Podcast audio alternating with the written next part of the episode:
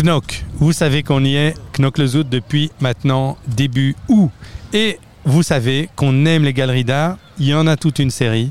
On aime bien parler d'art et alors on a la chance ici d'avoir quelqu'un qui met en valeur euh, bien les valeurs belges, les valeurs de Bruxelles, les valeurs de l'art à travers le monde entier. Alors Xavier Lust, bonjour. Bonjour. Alors c'est chouette de se retrouver sur une plage oui, inattendue. En plus, c'est avec du soleil parce que c'est pas, c'était pas tous les jours, je pense. euh.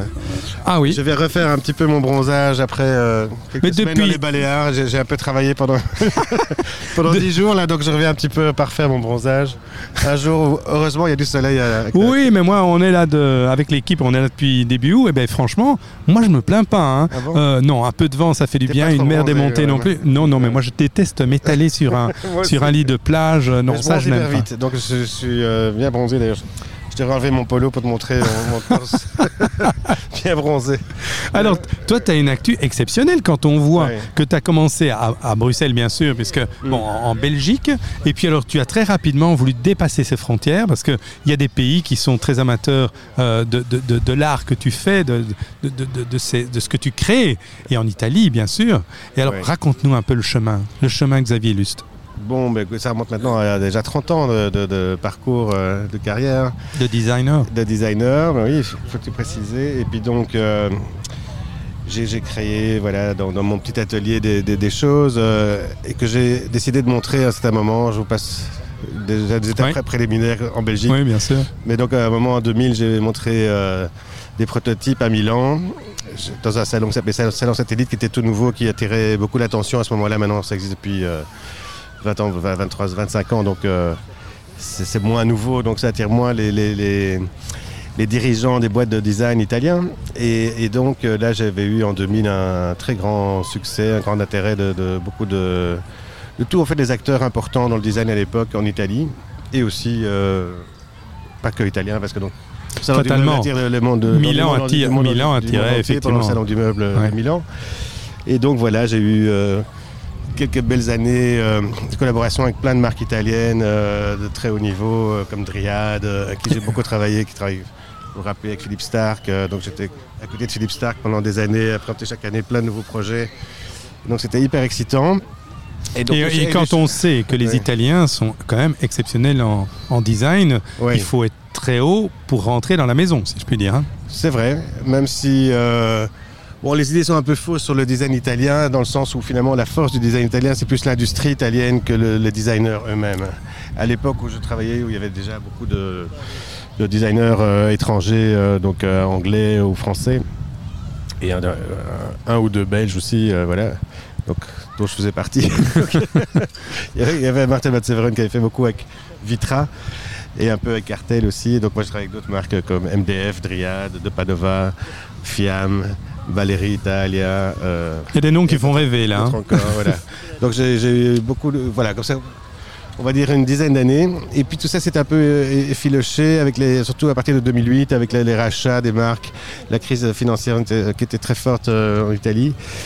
Et donc beaucoup de marques ne sont plus en tout cas, enfin toutes, toutes les marques que je vous ai citées, plus aucune n'est entre les mains de- de- du fondateur. Donc moi j'ai eu la chance de travailler avec des fondateurs qui ont des gens qui ont une vision et qui c'est c'est génial d'avoir des, des réunions avec eux. Même si je comprenais pas tout ce qu'ils disaient en italien, je- j'étais hyper inspiré.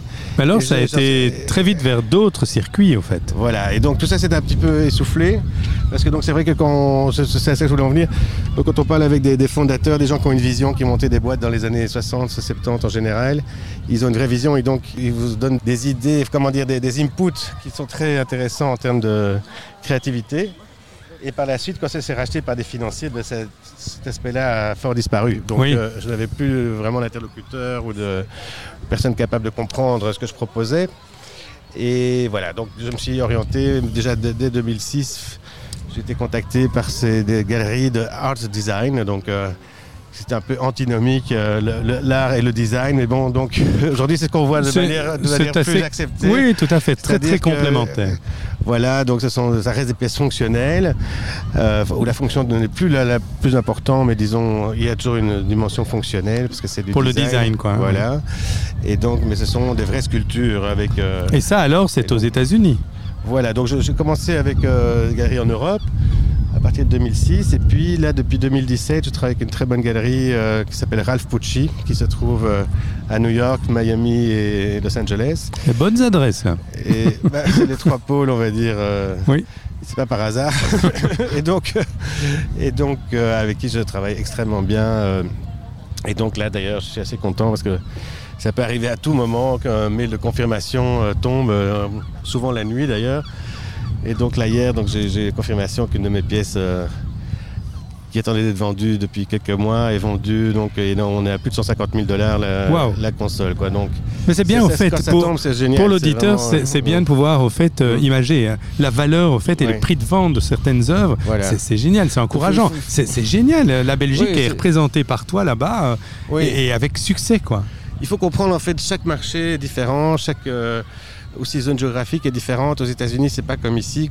Si ça si c'est si cher, c'est que c'est de la valeur. Ça, ça a de la valeur. C'est un peu l'inverse de ce qu'on a tendance à croire en Belgique. Ah oui, j'adore, mais je veux avoir le meilleur prix parce Ouais. que gna, gna, gna. donc c'est une autre manière de voir les choses. Ah oui, la mentalité américaine est très Donc, différente. Il faut donc euh, voilà. Donc euh, j'ai pris ce positionnement euh, élevé il y a, donc en 2017 et, et ça a porté ses fruits. Donc Success Story, Voilà. Dirait Pierre Herman. merci, Pierre Herman ouais, qui a une émission sur l'N24 comme ça d'ailleurs. D'accord, génial. Écoutez, donc voilà, c'est ce genre de, de bonnes nouvelles qui égayent, euh, qui nous donne raison d'avoir fait ce. Voilà, on va aller faire la fête maintenant. Alors on va aller faire la Ouais, fête, hein, puisque maintenant un beau Ouais. succès. euh, voilà. Et alors, tu as un petit coup de cœur ici euh, à Knock. tu as été mangé, tu me dis, tu revenais de Ah quelque oui, part. Tu dis c'est En fait, je sympa. viens d'arriver. Je pensais venir déjà il y a, il y a 10 jours, mais finalement, ce n'est qu'aujourd'hui que j'arrive. Le 19 août, il était temps. La saison se termine bientôt. Et alors, c'est le café Et- de Paris, tu m'as dit. Voilà, exactement. Donc moi, c'est un. Donc j'avais proposé à Marina de déjeuner ensemble. Et je lui ai proposé le café de Paris qu'elle ne connaissait pas, que tu ne connais pas non plus. Non. Pourtant, c'est un très bon resto, dans brasserie, hein, mais euh, Et ça se trouve en haut de la- l'avenue Lipens quand on Voilà. tourne là quelque part ou... en fait, c'est sur le coin, si je ne me trompe pas, de la, la rue du littoral, de, de Oui, la la- Kustland l'avenue du littoral. Et, et, euh, et l'avenue Lipens, tout simplement. Tout à fait. Et, euh, Eh bien voilà, tu t'es régalé. Tout à fait. Et... donc je conseille à tous ceux qui ne connaissent pas le Café de Paris d'y aller. Et en fait, ça s'appelle Café Van Parijs. Van Parijs. Eh bien voilà, on termine cette- sur cette petite note. On- tu seras le dernier intervenant aujourd'hui pour, euh, pour ce, ce superbe concours de, de, châte- de, pas de château de sable, de fleurs en papier. Ouais, Euh, C'était impressionnant. hein, C'était quelle, euh, créativité, quelle énergie déployée pour ça. C'est génial. Eh bien alors, on te souhaite beaucoup d'énergie pour déployer encore des, choses formidables, avec des succès aux États-Unis et avec des bonnes ventes, à des bons prix, effectivement. Voilà. Ça réjouit. Voilà. Merci. À très bientôt. À très bientôt. Au revoir, Xavier.